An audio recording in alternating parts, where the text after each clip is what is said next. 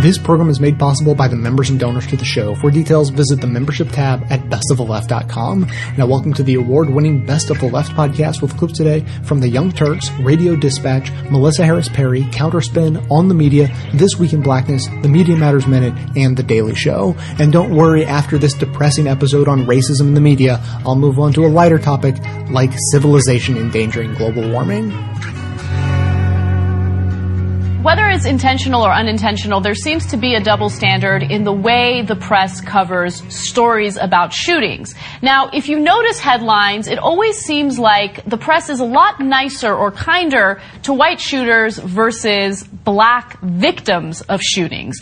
And uh, there is a compilation of certain headlines that kind of make that point. Now, before I uh, read you these headlines and give you the explanations of the stories behind them, I do want to note that when you compare and contrast them, they don't come from the exact same publication. So it could be true that while one publication seems to be uh, very nice to white shooters, they could probably also be very nice to black uh, victims, right? Very likely. Very likely. no, I know, I know, but No. it's but look, if you the reason why I say that is because I don't want to be misleading, right? So if we had, let's say, the, the Huffington Post or the Washington Post, just some random publication, and we gave you a list of all the different headlines they had and you compared those, then it's indisputable, right? But in this case, you have a number of different publications. Of course, and it's a random. Uh, it's not random. They selected it for a reason, uh, but it's a collection of things that don't necessarily represent the entirety of those newspapers and the uh, media overall. Now, having said that, when you read them all, uh, as Anna will in a second, you get a, begin to get a sense of a pattern, and it's a pattern I've seen my whole life covering the news.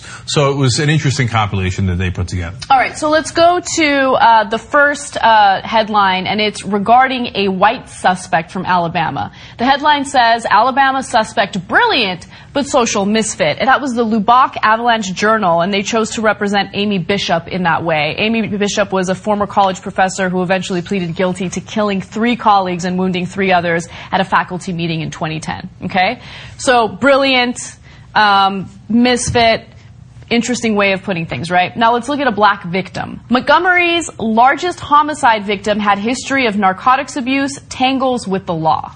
latest homicide victim. Um, and this is something that I've pointed out on many instances here without uh, this. Like just uh, in the LA shooting that happened a, couple of days ago, they said uh, the victim was not, it's, it's not known whether he was, had gang affiliations. Then why did you write that? Yeah. Okay. So even though they're victims, they're the ones who got killed. Um, a history of narcotics abuse tangles with the law. It, it, the headline screams he had it coming, right?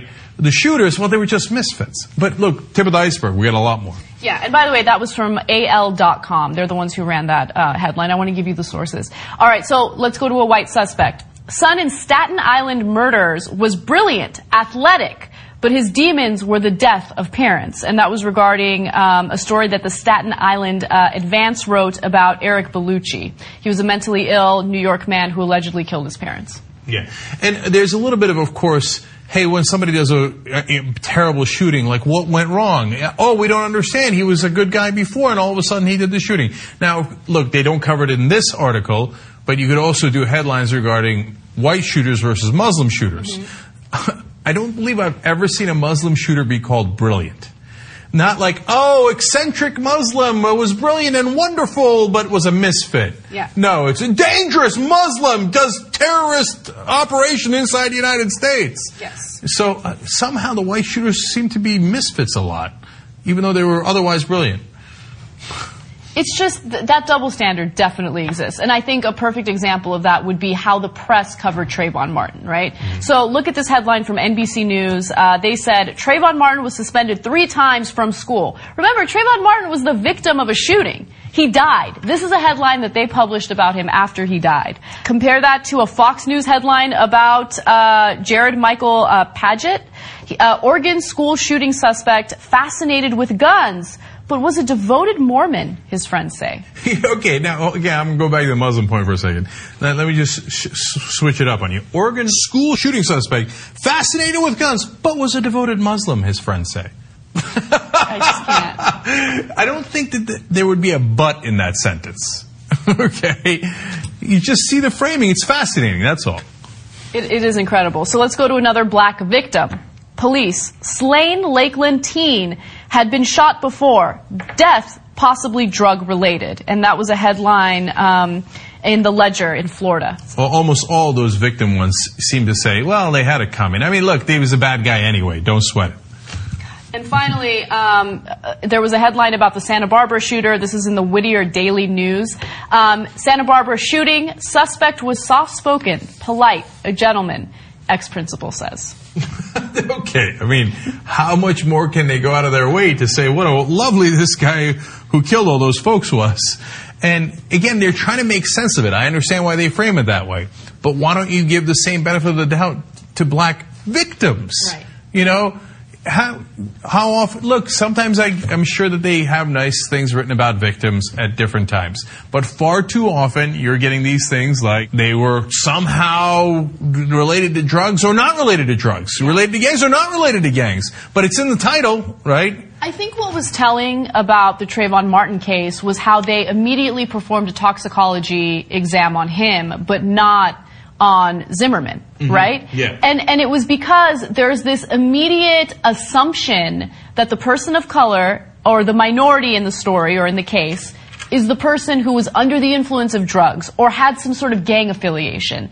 And it's a certain bias and a certain prejudice that some people have in their subconscious. I don't think that there are people who are overtly racist or mm-hmm. overtly discriminating against other people. I think it's the certain stereotypes that we've all bought into because of the mass media, because of maybe some personal experiences. Who knows what it is, right? And we have to have an open dialogue about it so we can combat it. We can't pretend like it doesn't exist. It's obviously clear in the way the media covers it. It's clear in the way that we react to these types of stories.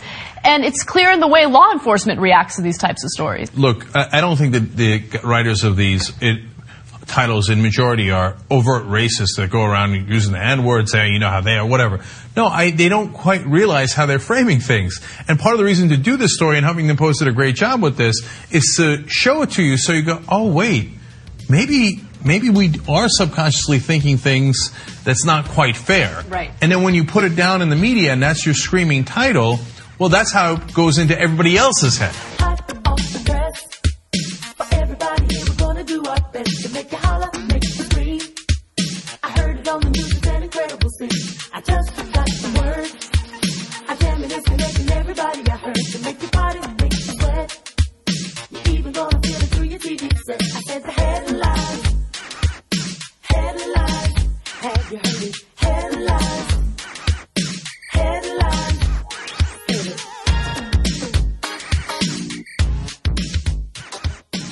So obviously there was a huge reaction to the no angel profile of Mike Brown. Probably don't need to rehash that here. I think most people probably have a pretty good sense of what that was. Margaret Sullivan, the Times ombudsman, ombudsperson, public editor, uh, weighed in. Sullivan is without question the best public editor that the Times has had in recent memory. Uh, Yeah, she's consistently fantastic. Arthur Brisbane doesn't really hold a candle. What was his her. thing? Oh, He's should the- the Times be truth vigilante? yeah, he's the truth vigilante guy. He looks like he would be sipping tea out of the the Queen's china, like on some fancy pantsy beach in the Hamptons or something, and you know, wearing an all white suit, discussing the nuances of like the race problem. that's basically that's perhaps slightly unfair to, to Ambassador Brisbane. I don't think he's an actual ambassador, but um, yeah. But Sullivan is fantastic. Unfortunately, in this case, I think that she did not live up to as awesome as she has been in the past. And um, in, I, I think that many many people were sort of largely underwhelmed by her her response. Certainly, I, I think everyone was underwhelmed by the editor and the writers, the the, the reporters responses. They were they were deeply unsettling, and Sullivan's what response was not quite as bad, but didn't still was not as good as as I think a lot of people had hoped it would be. Right, and of course, when uh, you know th- this, it brings up kind of various questions if when criticizing this this particular profile of Mike Brown, like what amount of um, of responsibility falls on the shoulders of the of the writer, um, who, by the accounts of many many people, is you know is fantastic. It is like no strange. I mean, he's a black man who has experienced racial profiling himself uh, since he's lived in the Midwest. Yeah, the anecdote about him uh, covering a court case and a court officer telling him to wait for his lawyer. That is stunning. Oh my god! I mean, it, yeah, that is that is that is amazing.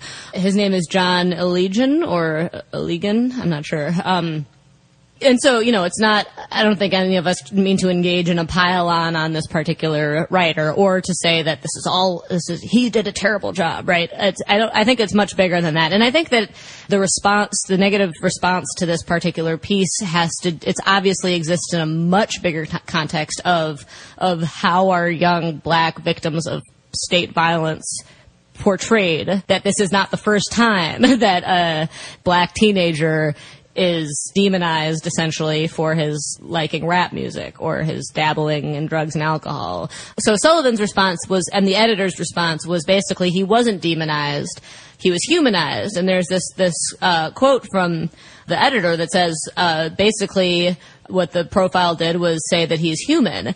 and that's a direct quote. Yeah. And our response to that was, well, of course he's human. Right. It's not a challenge to humanize. Why should it be a challenge to humanize a child, y- a young man, victim of violence who didn't do anything? Right. He's not a murderer. He's not a criminal. He's not, even if he was, right? He was, like, the context under which he was killed, he was the victim. Why do you deserve praise for humanizing a human? Right. Why is that the editorial goal? Right. To show that he's human. Right. And my, I mean, my sort of take on that is that, and this was, this is uh, adopted partially, or, or this thought is inspired by a, a post over at Salon by Katie McDonough, talking about the profile of Dzhokhar Tsarnaev that uh, Janet Reitman wrote for Rolling Stone. So she, so she sort of, you know, examined how part of the function of white supremacy is that even in the face of kind of unimaginable terror, horror, um, bad bad actions, etc., white people get to retain their humanity. And that idea was also put forth by in an essay by uh, Roxane Gay that is, I think, in her book Bad Feminist. Just for also full, Right. full credit to the amazing Roxane Gay. Um, so you know, sort of keeping that in mind, and then thinking about this this comment from the editor from from Mitchell when she says basically the story shows that he's human, and so what you have here uh, internalized in in the uh, a national editor for the New York Times is the exact opposite of the of what it should be, right? So the reason that the Rolling Stone profile was so good and so uh, so brave, and I think such a, a valuable piece of reporting and journalism, is because it takes a figure who is being demonized throughout the entire media landscape. I mean, he's the most hated domestic terrorist since Timothy McVeigh, mm-hmm. and perhaps even Uh, you know, and and because he you know is Muslim, there's all sorts of like added mm-hmm. animosity and and you know all of that. So you take so you take Tsarnaev and instead of accepting he's a monster who was radicalized, et cetera, et cetera, you look at him and you say, what happened? What happened to this human being? Let's mm-hmm. look at him as a human being. And let's write about him as a human being. And that takes incredible bravery and incredible talent to do it correctly. Mm-hmm. And, uh, and so what you have is, on the one hand, Tsarnaev, who is a perpetrator of an act of terrorism, to the extent that terrorism has any meaning. The Boston bombing certainly fits in the definition of terrorism. And then you have Mike Brown, who is arguably the victim of state terrorism, which perhaps might seem hyperbolic to some people, but for the sake of argument, let's say that, I mean, he, he is the victim of state terrorism. And so it's people on the exact opposite of the two spectrums given the exact same treatment by two media outlets. Right. And the Times um, offering that exact same treatment as justification of the nobleness of their project. And it's the the fact that it's a complete inversion.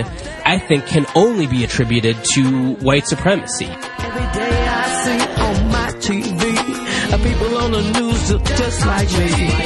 Are we the only one committing crime? Are we the only ones doing the time? Not really. Let me. Ah, That's right. oh, let me think about that one, y'all. Dose of white supremacy. A dose of white supremacy. They keep on giving you and me. They keep on, they keep on, they keep on, they keep on, they keep on. Blackmail, black, cloudy day. Black day, black cloud, black cat, devils, food, angels, food, yeah, yeah. The injustices and unrest in Ferguson, Missouri have given us weeks of stunning images and in some cases cringeworthy analysis of the uprisings. That's why my letter this week is to Time Magazine's political columnist, Joe Klein. Dear Joe, it's me, Melissa. I'm writing to you today about your column, Beyond a Simple Solution for Ferguson. You write, at first it seemed a perfect metaphor for 400 years of oppression. A white police officer shoots an unarmed black teenager multiple times. He's shot with his hands up, it is reported, at least once in the back. Joe, when a community is reeling from an unarmed teen shot to death, when his body was left for hours in plain view of the community, when no arrests have been made for his slaying, when those who are protesting the killing are met with militarized local police force and tear gas, it is not a metaphor. The people of Ferguson and the nation are mourning the death of a real person. They are responding to actual events and actions taken by the local government. That this death and those actions are consistent with a long history of similar deaths and actions makes them historically rooted, not metaphorical. But the perfection of the metaphor is soon blurred by facts, he writes. The gentle giant Michael Brown Jr. seems pretty intimidating in a surveillance video. Joe, seems pretty intimidating is not a fact. The fact is a surveillance video shows an apparent petty crime, one that Officer Wilson did not know about when he stopped Michael Brown, and one that does not carry a death sentence, even if a person is guilty of committing it.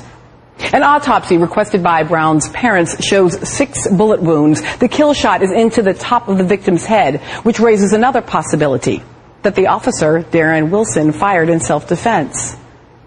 Joe, it is certainly a possibility, but let us traffic in facts. Officer Wilson was armed. Michael Brown was not. Officer Wilson shot Michael Brown. Michael Brown is dead. Officer Wilson has not been arrested.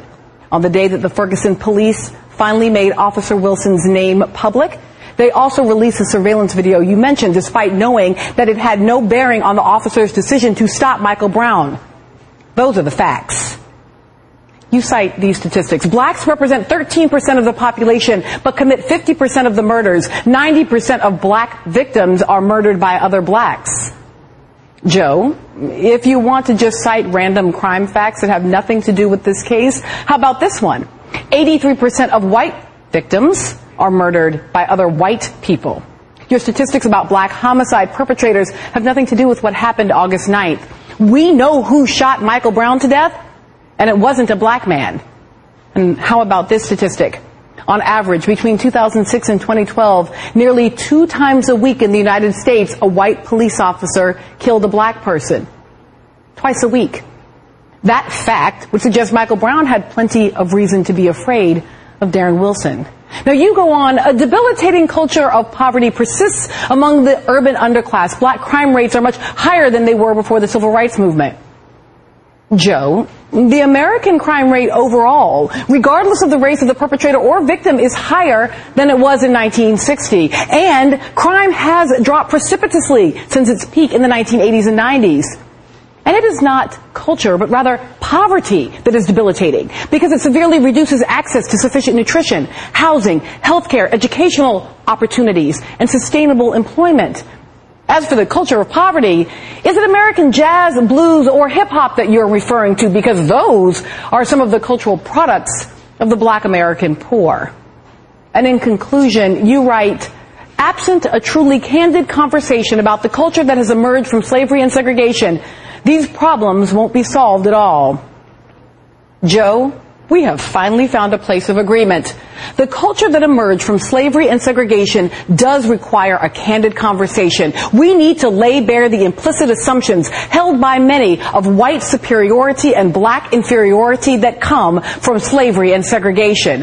Curfews, militarized police, tear gas deployed on people exercising their First Amendment rights and public officials who insist there is no race problem and that outside agitators are responsible for all the trouble definitely appears to be the residue of a cultural pathology bred by the legacy of segregation. Now, Joe, I would be very interested in having a candid conversation about that.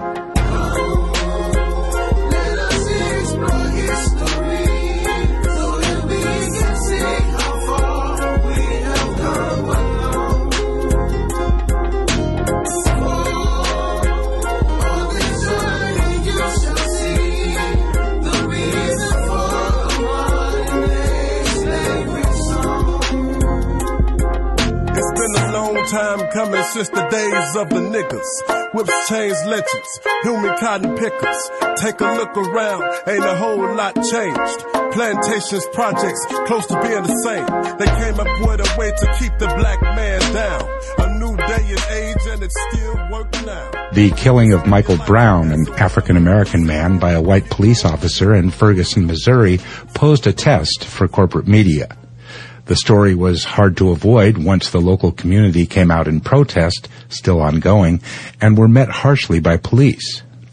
Probably more significant for the press corps, the online community, in this case largely black social media, erupted in pain and anger, with some of their criticism directed at the press itself. Some media have hewed to troubling practices that privilege police accounts and play up the specter of unruly mobs, as with the USA Today story that rhetorically balanced angry calls for reform with tear gas lobbed at protesters, in a piece that glossed the use of dogs, submachine guns, and riot gear as police seeking order.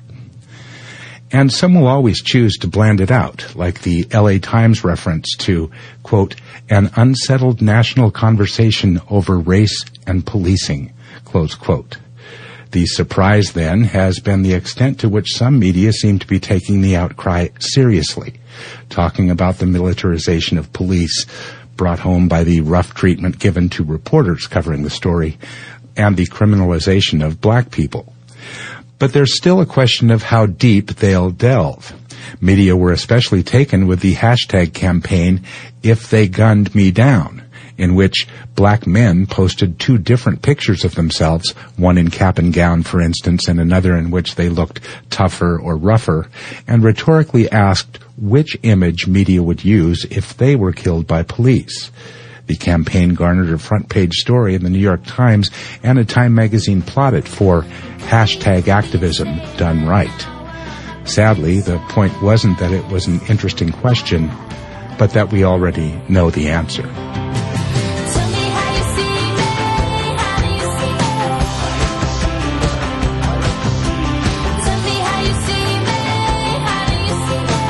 As an anti-consumerism advocate, I'd like to encourage you to shop less, don't buy things you don't need, and only buy the necessities from local, independently owned businesses.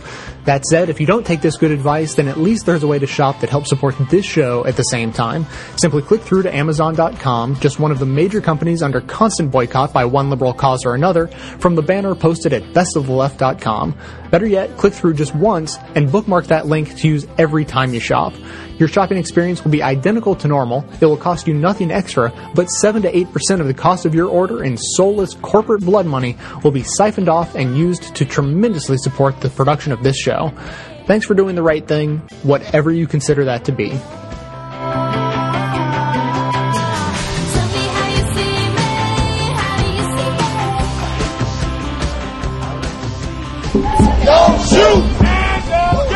Thirteen days after the shooting of an unarmed black teenager by a white police officer, the violence and unrest in the streets appear to have subsided. ABC Obviously, the killing of unarmed black people by mostly white police, or just trigger happy white people, has gone on for a long, long time. long before the death of Michael Brown in Missouri two weeks ago or of Trayvon Martin in Florida two years ago. It's just that now the media are paying more attention. As MSNBC's Trymaine Lee told us last week, since the killing of Trayvon Martin, you've had the killing of Jordan Davis in Jacksonville, Florida by someone who began an altercation with this young man over his loud music and fired into his car. The Renisha McBride case in Detroit, where a young woman showed up at someone's doorstep and they fired a shotgun through a screen door and tore off half of her face. Jonathan Ferrell in Charlotte, North Carolina.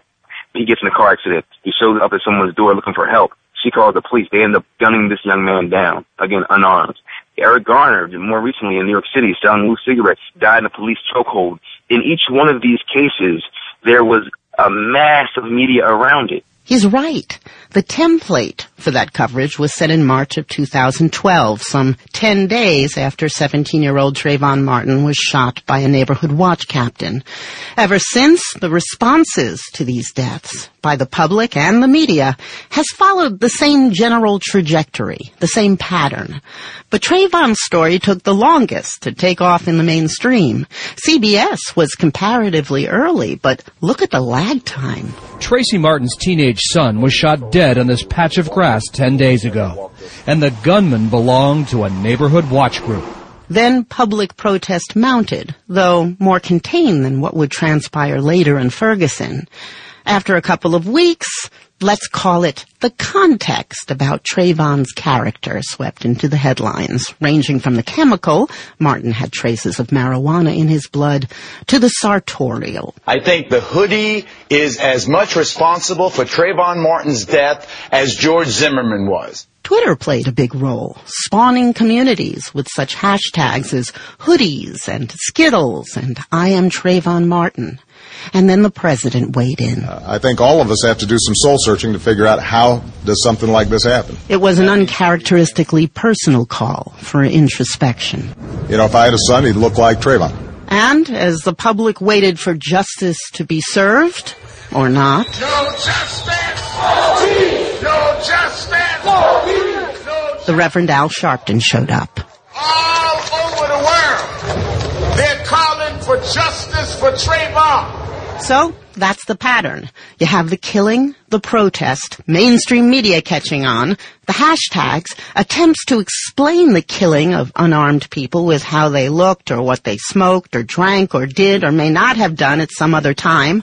Then Sharpton shows up, some high official speaks, and then someone invokes a national conversation. There is much more to this issue than news headlines, so we invite you to take part in a national town hall about race relations in America. What are the challenges? What are the solutions to unity? For Jordan Davis, like Trayvon, also 17, also killed in Florida the same year, in Jordan's case, by a man who said he felt threatened by the expletive-laced rap music blasting from the kid's car, and who also claimed to see a gun that was never found, the arc of the coverage was the same, but highly accelerated. Then, November 2nd, 2013, 19-year-old Renisha McBride crashes her car in a Detroit suburb and then loudly knocks on the window and door of a house, whereupon the owner fires a shotgun blast through the door into her face. Initially, the coverage is only local. Then the family speaks out, igniting protests and hashtags, and a few days after that, the networks jump in. Congressman John Conyers speaks. Al Sharpton speaks. The toxicology report says she was drunk. Her lifestyle, derived in part from her cell phone photos, is discussed. And finally, there's a call for a national conversation, in her case, about stand your ground laws, which Michigan, like Florida, also has. Last month in Staten Island, Eric Garner's horrifying death in a police chokehold is captured on video.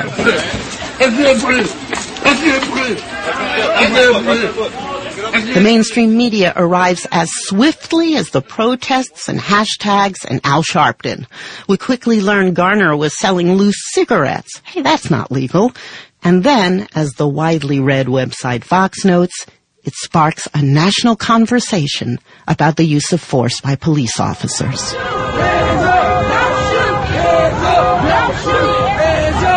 Next up, the coverage of the death of Michael Brown. The story with the fastest trajectory and the widest coverage. The world is shocked. I mean, Egypt urges the U.S. to respect peaceful free expression.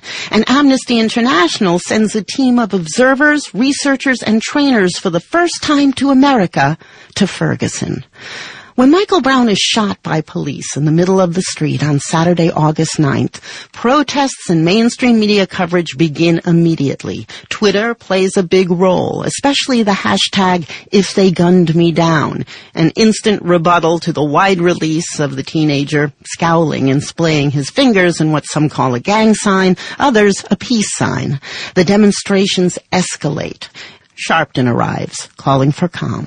Some of us are making the story how mad we are rather than how promising he was. Don't be a traitor to Michael Brown in the name of you man. And the pattern reasserts itself. See if you can spot it. New information this morning out of Ferguson, Missouri. Police there are connecting Michael Brown to what's called a strong armed robbery. He might have been affected uh, by the marijuana so he, that he may have been acting in a crazy way. I just cannot believe that this is the tactic that this police chief and his administration are using to try to make this young man be deserving to be gunned down in the street like a dog. President Obama released a statement on this case just about 90 minutes ago. He says the death of Michael Brown is heartbreaking, and Michelle and I send our deepest condolences to his family and his community at this very difficult time. We have to have a national conversation about uh, how police forces should interact with the African American community who happens to be paying their salary, who want to be served and protected. Let's observe that the way these stories unspool in real time and on social media and soon everywhere else mostly works to the benefit of all concerned. First, to those long ignored communities that suddenly have a global opportunity to be heard. And to those outside concerned with social justice. And to those news outlets that see ratings spike and less cynically a chance for relevant important coverage. But when we heard Trymaine's list of the dead at the top of the show, he included one man who, you should pardon the expression, didn't fit the profile. Jonathan Ferrell, who knocked on a woman's door in Charlotte, North Carolina last September seeking help after a car accident, prompting a panicked 911 call and ultimately his own death from a policeman's gun. That story didn't go massively viral. Because here's what happened the very next day. Tonight, Chief Rodney Monroe solemnly answered the questions neighbors, friends of the victim, and Channel 9 had about the shooting. Homicide investigators uh, signed warrants for uh, Officer Kerrick for the charge of voluntary manslaughter. The chief made no attempt to justify what happened. And he gave the public a name, Officer Randall Kerrick. Two days later, the PD released audio tapes of Kerrick speaking to the dispatcher. And now, after the state's initial failure to indict Kerrick, he's awaiting trial. To be sure, there's no happy ending, but it was a reasonable start. Whether the shooter is an officer or a civilian, it's police departments that ultimately determine how the story is told. This power to attract or deflect the press is probably the most powerful weapon in their highly militarized arsenals. But they haven't used it. Maybe it seems hard. Maybe they haven't seen the value. Maybe they will now.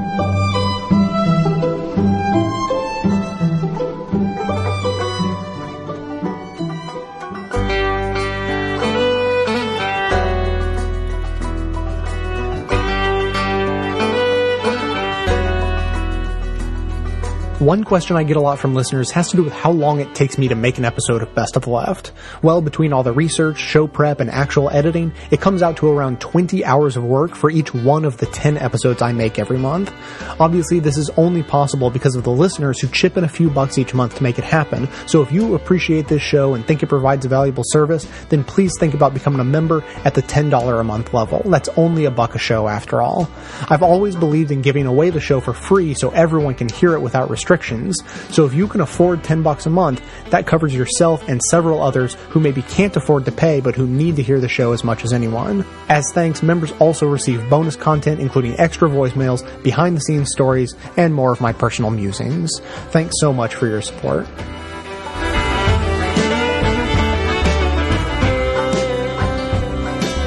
specifically looking at media coverage Mm-hmm. and what are the what are the tropes that we see in media coverage either when it comes to Ferguson or when it comes to reporting on Gaza and in each of those cases who gets to be innocent And who gets to be human? who gets to be human Yep. who is cast as the aggressor Yep. and who is cast as the responder Mhm. And who is cast as the authority and who is cast as inherently untrustworthy. You know, I've seen so many people on Twitter over the past couple days tweeting in frustration that things don't seem to have happened until a white person sees them Yes. happen. And that's Right. Who gets to even bear witness? yeah, who gets who gets to bear witness and who gets to be a credible uh, a credible witness. Yeah. And it's not as simple as white people get to and black people don't get to. But if you start with that as your fundamental principle, you'll be a lot closer than if you say there's no difference and everyone gets to be witness equally. Right. It's much closer to the simple white people get to, black people don't get to. Yeah, and that's even we've even been seeing that with the treatment of journalists in Ferguson. Yeah, yeah, there were uh, yeah various um, reports of, of press letting white reporters into media staging areas and keeping black reporters out. hmm A reporter named uh, Mustafa Hussein was threatened with the police officer threatened to shoot him. Yeah, shoot him. and I mean uh, it's also you know we have to note that Chris Hayes was threatened with mace. With mace, yeah. So it's it, again when it comes to reporters, it's it's not as though only black reporters are being targeted, but it, in the same way that that having black skin makes you a target for police on a greater level than having white skin. It's that's also true of reporters. Right, right.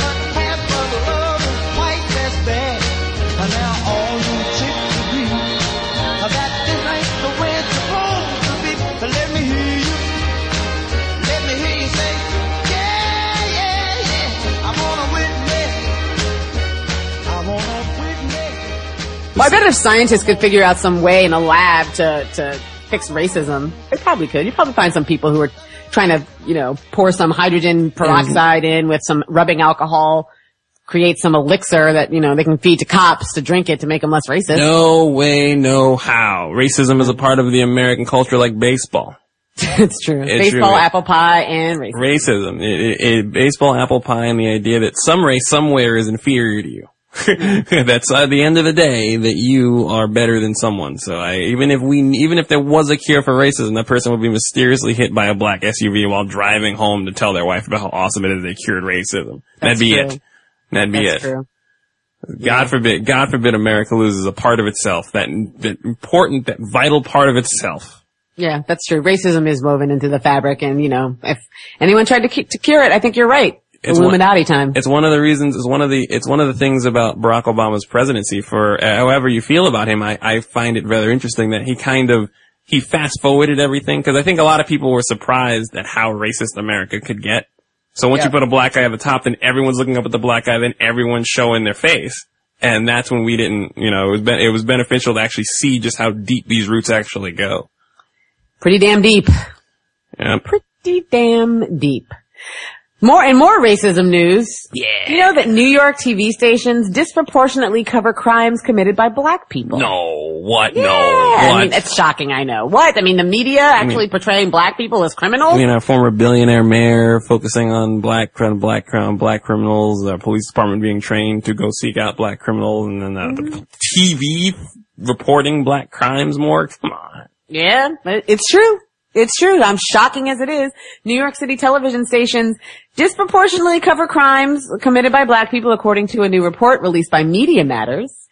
African suspects have been arrested in 54% of murders, 55% of thefts, and 49% of assaults. Television stations covered murders of which 68% of suspects were African American, 80% of the suspects of theft were African American, and 72% of the suspects of assaults were African American. And just yesterday we talked about the burgeoning problem that is white on white crime. So maybe maybe we need to have, maybe we need to get these, get some new news anchors on there to talk about, to talk to them, their people, talk to their audience about white on white crime because, like, why, you know, black people, You yeah, would- we, we commit some crimes, but white people. You would think, and the thing about it is, it even even though we were joking, if you want to go crazy with white on white crime, white on white crime is so extreme that sometimes a white dude will pick up a gun and open up on a room full of white people. Mm-hmm. Like, do you realize how, do you realize, do you realize that the, the, the, the lack of the, the massive social degradation that has to go group of people so that one person grabs a high powered assault rifle and it opens up on another group of people? But we're, we're not allowed to say that. He was clearly mentally ill. It was an isolated incident and that Right. white people still maintain their innocence. It's very important. Yeah, I mean, just the other day, I was complaining about there aren't any black serial killers. White people, not only do white people open up fire on rooms of other white people, they they'll kidnap them and eat them, make s- skin suits out of them, just keep them in in wells in their backyard. There's a lot of weird shit that white people do do, do to one another. But Like I, know, like I said, it's part of the American culture. I think that's one of the reasons why, like Elon mentioned, is that there were news outlets that literally there are people working for news outlets that mention that they are not going to run his stuff because it's not good for business. And as a, a Fox News is a good example of just simply maintaining white superiority as your basic news. Anything else is all. Anything else is in, is is in play as long as it's all mess. As long as it's all rolled up with a message of white superiority, you could literally float an entire cable news network on it. So the Yeah. idea everyone else doesn't want to lose viewers, so you can't you can't start or you can't just you can't start calling the looters protesters, and you can't start calling them peaceful pe- uh, peaceful. You can't start running Elon stuff when he's being tear gassed, because then some people will start thinking that you know you're loving those Negroes, and that's Yeah, not I good mean, for business. Just just a couple of days ago, Fox News was concerned. There was a Fox News segment that was asking whether or not describing Michael Brown as an unarmed teen was prejudicial. Yep. Whether that's misleading. I mean, it's a fact he was unarmed, but they're concerned that saying that he was unarmed is misleading because it's misleading white people into thinking that maybe that cop didn't have a right to shoot him. Yep, he's unarmed.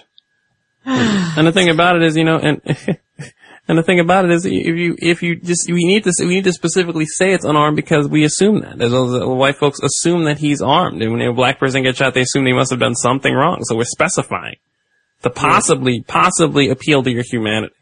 That Yeah. maybe an unarmed black person doesn't need to be shot. Maybe a black person with a with a gun, whether it be registered, licensed, whatever, that, that needs to be shot. But let's say an unarmed teenager. But like I said, we call him, um, we quoted, we call him, uh, we call him an adult, call him a Yep. troublemaker. He's not an angel. We don't call him unarmed. We don't call him a teenager. Yep. We got to talk about that time he was listening to, uh, listening to, uh, 2 Chainz and Yep. rapping to himself about big booty women.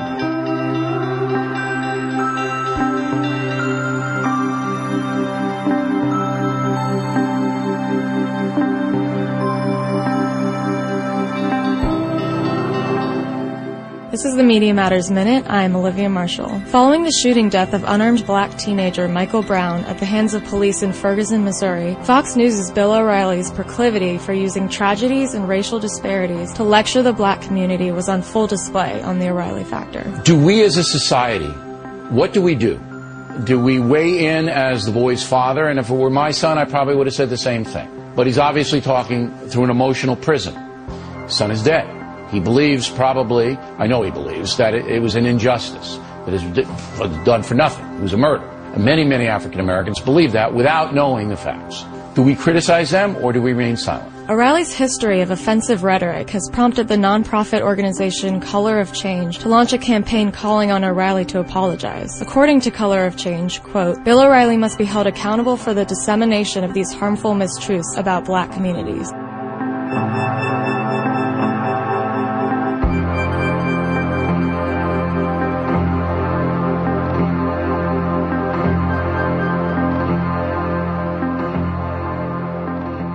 Obviously, the big news of the past few weeks, the town of Ferguson, Missouri, where the shooting by police of teenager Michael Brown has sparked a series of protests, which in turn sparked a, uh, let's say, stern response by police who appear to be auditioning for RoboCop. It's, uh, it's a story that has a lot of people outraged and upset.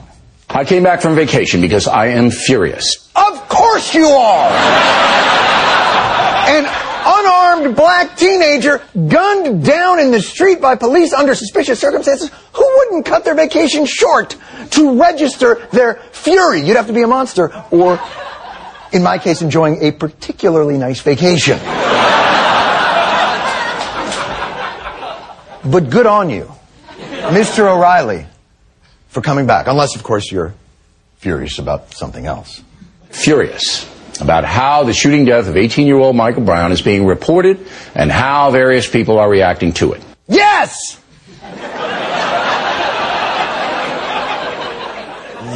That is the outrage. The shooting of Michael Brown and any lack of transparency from the police department responsible for said incident is outrageous in how it has been reported. And I guess that's not the only reason to be angry. Is he going to get a fair shake, this officer? There has been a rush to judgment. Eric Holder flies into Ferguson, Yeah. you know, with his with his you know superhero cape. This mantra of the unarmed black teenager shot by a white cop. You know, that description in and of itself actually colors the way in which we look at this story. Yes. Describing the actual facts of the case. Really does color the way we look at it. White cop shoots unarmed black teen does sound terrible. Whereas, say, hero cop kills alien hunting humans for sport would put a completely different spin on things. Which, though a very accurate description of the plot of Predator 2, is in this case uh, not what happened. And you know what? There's so many other stories out there. Why aren't we covering New York? Why aren't we Far covering black on black crime? Yes! Why all the interest in holding police officers to a higher standard than gangs? They both flash colors, and yes, one of them has been sworn to protect and defend, but still. Well, this weekend, 42 people were shot in Chicago. You know, I don't, I don't see the protests. I don't see the anger. If I were African American, I would be outraged that more journalists aren't covering what's happening in Chicago, and more outraged that people like Al Sharpton and Jesse Jackson don't head to those areas. Yes. What could explain the lack of outrage about Al Sharpton and his ilk not doing anything about black on black violence in Chicago? With Chicago's violence making national headlines, a group led by the Reverend Al Sharpton plans to convene an anti-violence summit of national civil rights leaders here. Oh, that's right, because African American leaders did hold a summit about that in November. And have met at least three times in the city just in the last 13 months. Which is not to say it's been effective, but taken along with the President's My Brother's Keeper initiative, which attempts to address this violence and the countless vigils and marches within these violence-torn communities, means they are trying actually to do something. You see, you being ignorant of those attempts doesn't mean the issue itself is being ignored in the same way that when it snows where you live doesn't mean the world isn't getting hotter. Um...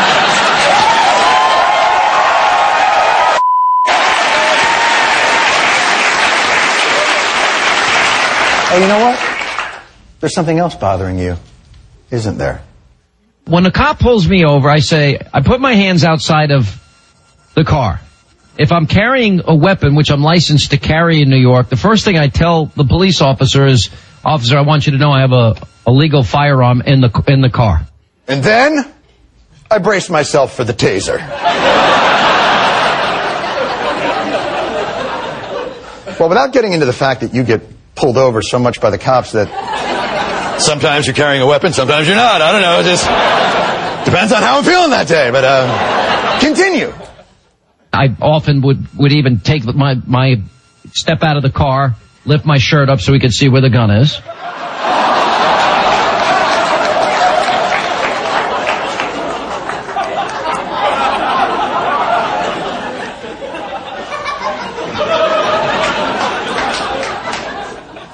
You really do have no idea, do you? You really do. basically, basically you're saying,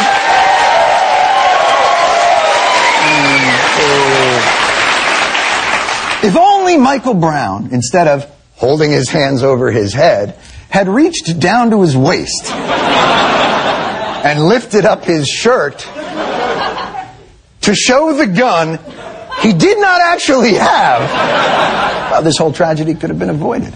Do you not understand that life in this country is inherently different for white people and black people? A lot of people are trying to make this, Dana, about black and white and trying to make this about race. This is part of this effort to make it everything about race. Is this a story about race? Do we know that? I think it is playing the race card, and I think it's disgraceful. The only racial divide that is created here is being created by the race baiters. You know who talks about race? Racists.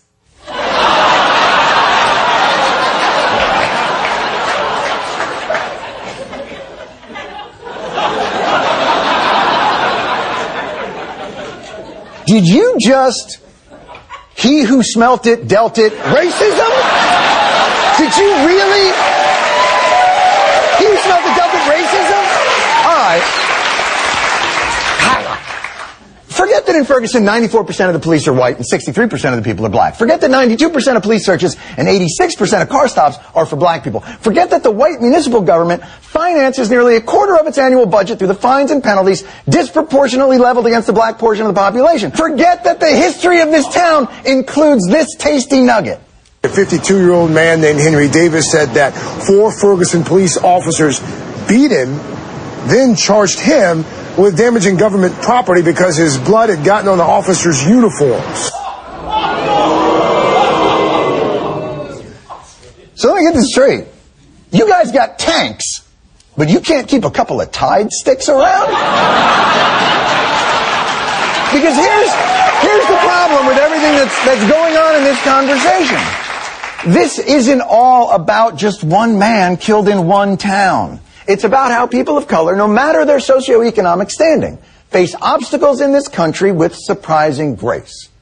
Look at, look at how upset you all get about certain things.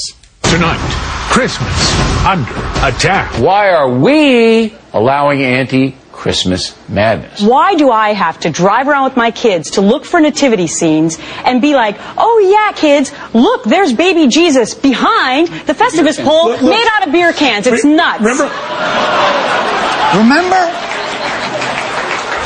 You were, you were furious that America's 11 month long celebration of Christmas wasn't enough. But now, if you can, just imagine that instead of having to suffer the indignity of a Festivus pole blocking something you could have just set up in your own yard anyway. Imagine that instead of that, on a pretty consistent basis, you can't get a cab, even though you're a neurosurgeon, because you're black.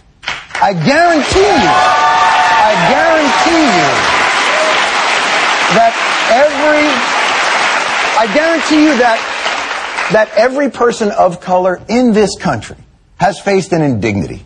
From the ridiculous to the grotesque to the sometimes fatal at some point in their, I'm going to say last couple of hours. because of their skin color. Quick story. So we live in New York City, a liberal bastion. Recently, let me finish.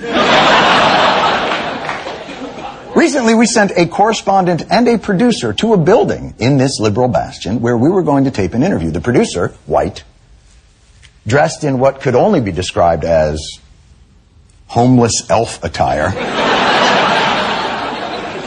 and a pretty strong five o'clock from the previous week shadow, strode confidently into the building, preceding our humble correspondent, a gentleman of color, dressed resplendently in a tailored suit. Who do you think was stopped? Let me give you a hint the black guy. and that happens all the time. All of it. Race is there, and it is a constant. You're tired of hearing about it? Imagine how exhausting it is living it.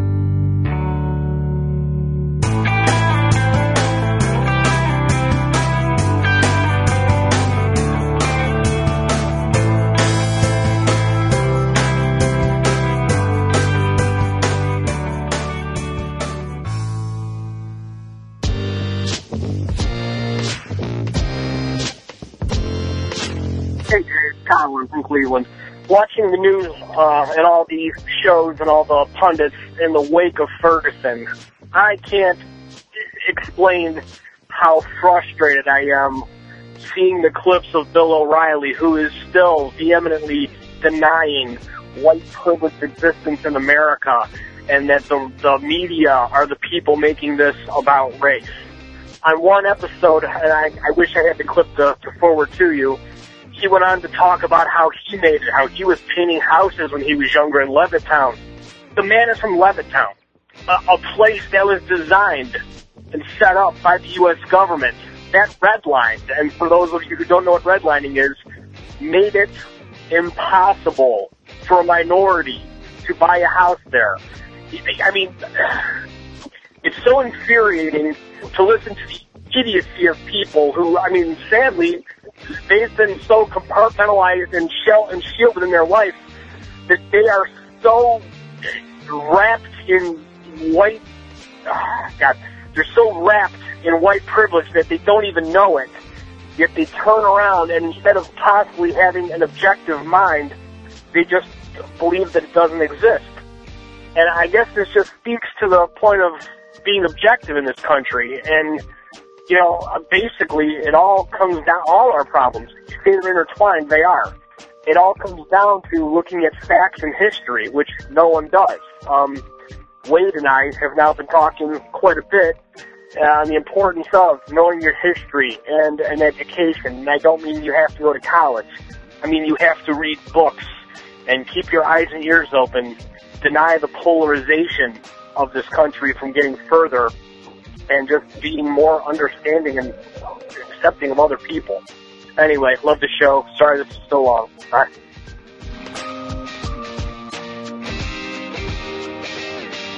Hey Jay, it's Wade again.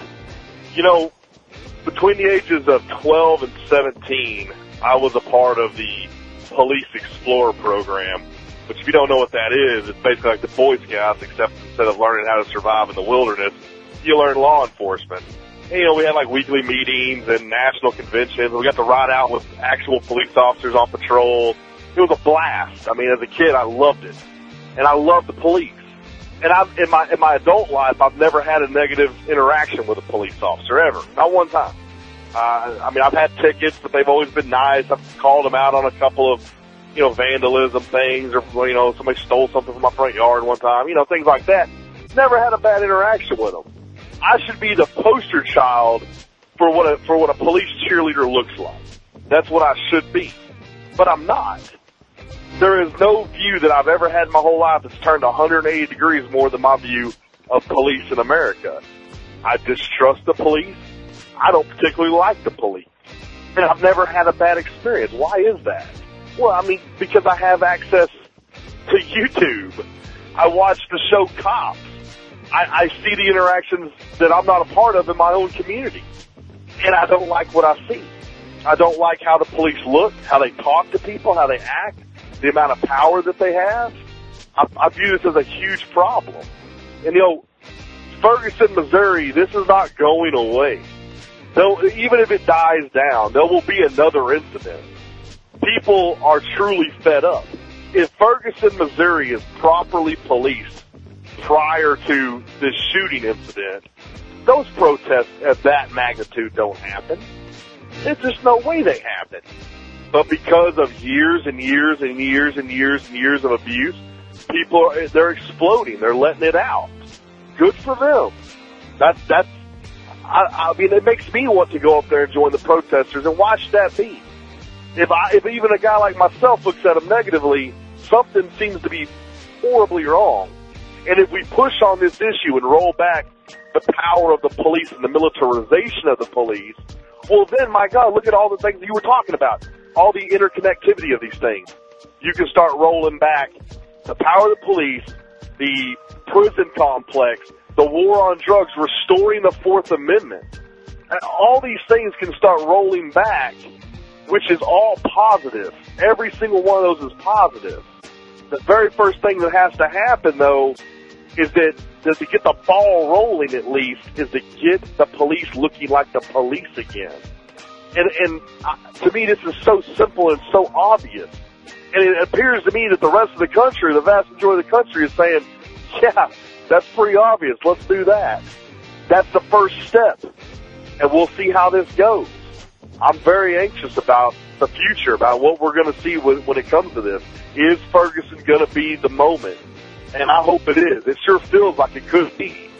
And you know, you know, I'm I'm with the protesters up there. You know, I, I support them. I, I hope to God that, that that somebody listens, somebody in power listens and says, "We got to change, man. We got to change our uniforms, our tactics, the way we talk to people. We got to change all that around, or or this is just unsustainable." That's my thoughts on it, Jay. Have a good one.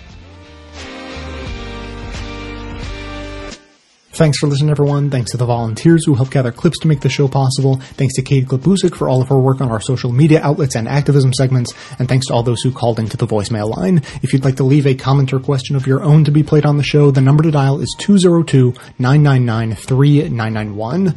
And I, I just want to say, before I get started on anything else, I wanted to give a quick sort of targeted uh, reminder that if your name is something other than Colin from Cleveland or Wade from Fort Worth, Texas, you are absolutely allowed to call into the show.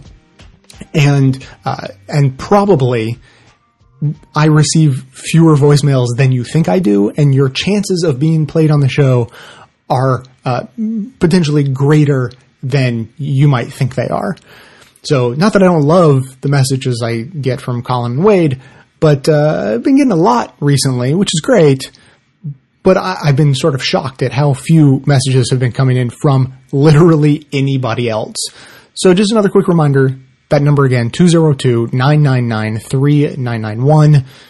Call in if you have something to say. Uh, speaking of Colin and Wade, though, you might have heard uh, Colin mention during his message uh, this right here. Wade and I have now been talking quite a bit on the importance of knowing your history. And you would be forgiven for assuming that what he was referring to is that he and Wade have been calling in a lot recently and they've sort of had a little exchange back and forth and they have just been leaving messages and talking about various things a lot on the show recently. I don't think that's what Colin was referring to because uh, Colin got in touch with me and asked me to put him in touch with Wade. And the last I heard, they've been having, uh, you know, full fledged, wonderful conversations one on one on their own, completely separate from the show, which is great. I, I, I love that a, uh, a, some sort of a friendship has apparently uh, blossomed over all this. But what it made me think is that if Colin and Wade are getting on the phone and hashing out politics and talking about the importance of knowing one's history and, you know going through all the ins and outs of whatever it is they're talking about that sounds like a show I would listen to. I, I haven't run this idea by either of them, but I would just just want to put out there that uh, you know if you guys felt like starting a podcast, I would totally help out with that and would be your first listener. Just an idea, just throwing it out there. But speaking of Wade calling in a lot, he actually calls in more often than I have time to play him on the show. So there's a message from a couple of months ago that I never played because I just didn't want to get into the subject. And we've been over it before. But now, uh, just a couple of days ago, I was sent a pretty interesting article that so perfectly addresses Wade's voicemail from a couple of months ago that I decided, all right, I'll play his message now to set it up and then pretty much read this entire article to you because that's how good I think it is. Uh, so first, Wade's message. Hey Jay, Wade again. Um, second point to the reparations episode is you had a one particular clip in there, and I can't remember who it was, but they said that talking about how terrible the term straight white male privilege is. And I remember it must have been two years ago. I called in and um, was you came up with a with an analogy about uh, basically you know paraphrasing here about popular kids in school and about how they got the privilege. And I called back and told you that it was a very insightful and actually kind of opened my eyes. But instead of like we we just you just kept going on that course of that term straight white male privilege. When I hear that term, uh, basically all I do is tune out whatever the person is saying past that point because I feel like it's uh it makes me feel like I'm supposed to be, you know, ashamed or something. which is, never going to happen. I'm never going to. I'm just telling you that. I'm not trying to be an asshole, but that's. I'm never going to feel bad about that. So you need to change that term, or do it or no. and I don't really care. But what I'm saying is that if the goal is to further the conversation with me about, or people like me, about race relations in America, starting the conversation off with white male privilege, that's that's really not a good a good way to do that. Because I think most people are kind of like me. We just tune it out. I'm not saying it exists or it doesn't exist. I'm not quite sure, but I'm not going to listen to what you say when it starts off with basically saying, "Hey, you you everything you've earned in life is a little bit you know tarnished. It, it's not as worth as much as, as a black person, basically." Now, you may not be saying that, but that's what I'm hearing, and I've been hearing it for the what two and a half years I've been listening to this show. So I'm just saying that's the reaction that uh, that I, I get, that I have, and I think it's the reaction that a lot of white Americans feel when you say that term. And so maybe go back to your analogy, come up with a different term. It might help further the conversation. Okay, so just want to throw that out there as well. Have a good one. Now, any longtime listener will most likely be familiar with my affinity for good analogies. I, I think that they are always imperfect, but they are very, very often uh, if very effective ways of getting messages across that you know wouldn't otherwise get through. But as you just heard, for whatever reason, there is a blockage, and it's not. It's definitely not just Wade. A lot of people just have this block when they hear the concept of privilege. It feels like an attack, no matter how many times a person says, "I'm not attacking you. I'm just describing a reality." That's how it feels. So just a couple of days ago, I got an email from listener Elaine, who actually mentioned that she was aware of the concept of white privilege only because of this show, which I'm very uh, happy to hear. I mean, I, I, wish there was more talk about it so that I wasn't informing people for the first time, but it's nice to know that I'm informing some people. And so she sent me this article.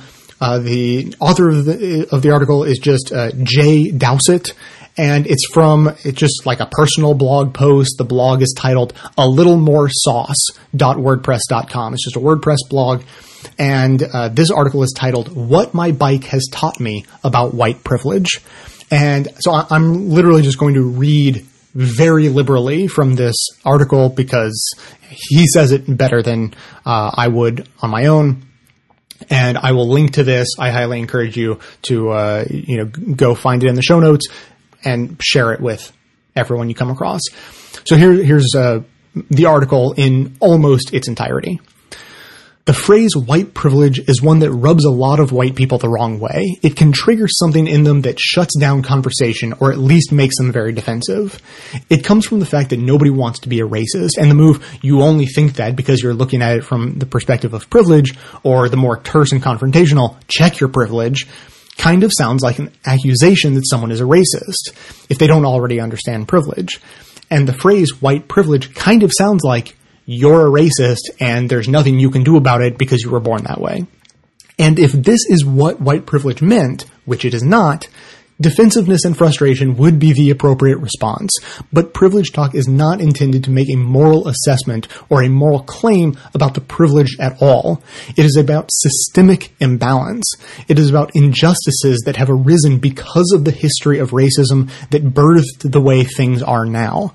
It's not saying you're a bad person because you're white. It's saying the system is skewed in ways that you maybe haven't realized or had to think about precisely because it is skewed in your favor. I am white, so I have not experienced racial privilege from the quote underside firsthand, but my children and a lot of other people I love are not white. And so I care about privilege and what it means for racial justice in our country. And one experience I have had firsthand, which had helped me to understand privilege and listen to privilege talk without feeling defensive, is riding my bike. Now I know it sounds a little goofy at first, but stick with me because I think this analogy might help some white people understand privilege talk without feeling like they're having their character attacked. About five years ago, I decided to start riding my bike as my primary mode of transportation, as in on the street, in traffic. Which is enjoyable for a number of reasons. Exercise, wind in your face, the cool feeling of going fast, etc. But the thing is, I don't live in Portland or Minneapolis. I live in the capital city in, of the epicenter of the auto industry, Lansing, Michigan. This is not by any stretch a bike friendly town, and often it is downright dangerous to be a bike commuter here. Now, sometimes it's dangerous for me because people in cars are just blatantly assholes to me. If I'm in the road where I legally belong, people will yell at me to get on the sidewalk. If I'm on the sidewalk, which is sometimes the safest place to be, people will yell at me to get in the road. People in cars think it's funny to roll down their window and yell something right when they get beside me or to splash me on purpose. People I have never met are angry with me just for being on a bike on their road, and they let me know with colorful language and other acts of aggression. I can imagine that for people of color, life in a white majority context feels a bit like being on a bicycle in midst of traffic. They have the right to be on the road and laws on the books to make it equitable, but that doesn't change the fact that they are on a bike in a world made for cars. Experiencing this when I'm on a bike in traffic has helped me to understand what privilege talk is really about. Now, most people in cars are not intentionally aggressive towards me, but even if all the jerks had their licenses revoked tomorrow, the road would still be a dangerous place for me because the whole transportation infrastructure privileges the automobile. It is born out of a history rooted in the auto industry that took for granted that everyone should use a car as their mode of transportation. It was not built to be convenient or economical or safe for me. And so people in cars, nice, non-aggressive people, put me in danger all the time because they see the road from the privileged perspective of a car. E.g., I ride on the right side of the right lane. Some people fail to change lanes to pass me, as they would for another car, or even give me a wide berth. Some people fly by just inches from me, not realizing how scary and dangerous that is for me, like if I were to swerve to miss some roadkill just as they pass. These folks aren't aggressive or hostile toward me, but they don't realize that a pothole or a buildup of gravel or a broken bottle, which they haven't given me enough room to avoid because in a car they don't need to be aware of these things, could send me flying from my bike or cost me a bent rim or a flat tire. So the semi driver who rushes past throwing gravel in my face in his hot wake isn't necessarily a bad guy. He could be sitting in his cab listening to Christian radio and thinking about nice things he can do for his wife. But the fact that the system allows him to do those things instead of being mindful of me is a privilege he has that I don't. This is what privilege is about. Like drivers, nice, non-aggressive white people can move around in the world without thinking about the quote potholes or the quote gravel that people of color have to navigate, or how things that they do, not intending to hurt or endanger anyone, might actually be making life more difficult or more dangerous for a person of color nice, non-aggressive drivers that don't do anything at all to endanger me are still privileged to pull out of their driveway each morning and know that there are roads that go all the way to their destination. They don't have to wonder if there are bike lanes and what route they will take to stay safe. In the winter, they can be certain that the snow will be plowed out of their lane and into my lane, not the other way around. And it's not just the fact that the whole transportation infrastructure is built around the car. It's the law, which is poorly enforced when cyclists are hit by cars. The fact that gas is subsidized by government and bike tires aren't. And just the, the general mindset of a culture that is in love with cars after a hundred years of propaganda and still thinks that bikes are toys for kids and triathletes. So when I say the semi driver is privileged, it isn't a way of calling him a bad person or a manslaughterer or saying he didn't really earn his truck, but just a way of acknowledging all that infrastructure, laws, government, culture, and the fact that if he and I get in a collision, I will probably die and he will just have to clean the blood off his bumper. In the same way, talking about racial privilege isn't a way of telling white people they are bad people or racist or that they didn't really earn what they have. It's a way of trying to make visible the fact that the system is not neutral. It is not a level playing field. It's not the same experience for everyone. There are biases and imbalances and injustices built into the warp and woof of our culture. Not because you personally are a racist, but because the system has a history and was built around this category race, and that's not going to go away overnight or even in a hundred years. To go back to my analogy, bike lanes are relatively new and still just kind of an appendage to a system that is inherently car centric. So, white readers, the next time someone drops the P word, try to remember they aren't calling you a racist or saying you didn't really earn your college degree. They just want you to try to empathize with how scary it is to be on a bike sometimes, metaphorically speaking. As I said, I'll put the link in the show notes.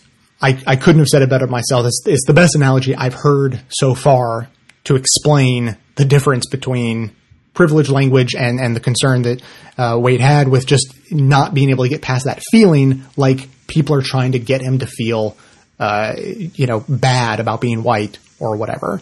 So hopefully that clears it up. But I have one last idea to leave you with because I could not help but be reminded by this article of one of my favorite episodes of one of my favorite non-political podcasts called 99% Invisible. I highly, highly recommend that you check out episode 76, The Modern Moloch of 99% Invisible. This is the first, like, one minute of the show uh, to wet your whistle. If you live in an American city and you walk outside to a major intersection and look into the streets, you know what you'll see. You'll see cars and trucks and buses. You might see a few bicycles trying to sneak their way through the traffic. What you won't see are people. Not on the street anyway. Maybe on the sidewalk waiting for their turn to cross, and then crossing quickly, hurrying to get out of the way so that the cars can get going again. In recent times, some of us have come to think the city streets shouldn't just be for cars and trucks. That cars take up too much space and release too much carbon, just to move a couple of people a short distance. But even those anti-car haters, and I am one, we know the streets belong to our enemy. We look both ways before crossing. We don't let our children play in the streets. And we might sometimes jaywalk, cross the street at the wrong place or time, but we know in our heart of hearts we're in the wrong. Scofflaws.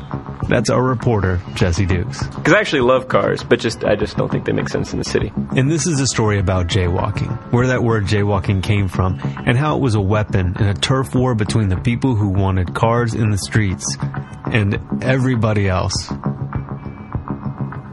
You can probably guess who won. So, as you may be able to tell just from that first minute, this whole episode is about the anatomy of the change of a paradigm. The world went from being a place where pedestrians could walk in the street without concern to the world we live in now. And we had to get from there to here somehow. This episode explains exactly how that happened.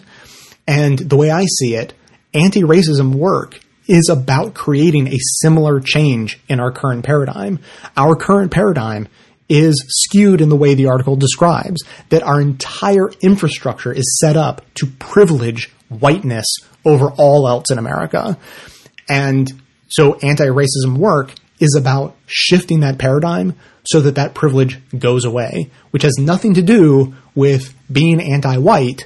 It's simply about making things equitable for everyone. Obviously, I will also include a link to the episode of 99% Invisible in the show notes. We squeezed in a lot today, so that is going to be it for now. Thanks to everyone for listening. Thanks to those who support the show by becoming a member or making one-time donations, as is absolutely how the program survives. Of course, everyone can support the show just by telling everyone you know about it, leaving glowing reviews on iTunes and Stitcher, and by donating your account at donateyouraccount.com slash best of left. Stay tuned into the show by joining up with us on Facebook and Twitter, and for details on the show itself, including links to all of the sources and music used in this and every episode, all that information can always be found in the show notes on the blog. So coming to you from inside the Beltway, yet outside the conventional wisdom of Washington, D.C., my name is Jay, and this has been the Best of the Left podcast coming to you every third day, thanks entirely to the members and donors to the show from bestoftheleft.com. And it's a crying shame how we get so trained. stories and wonder what we're missing. We can't see past our sad stories and forget how to listen. We can't see past our sad stories.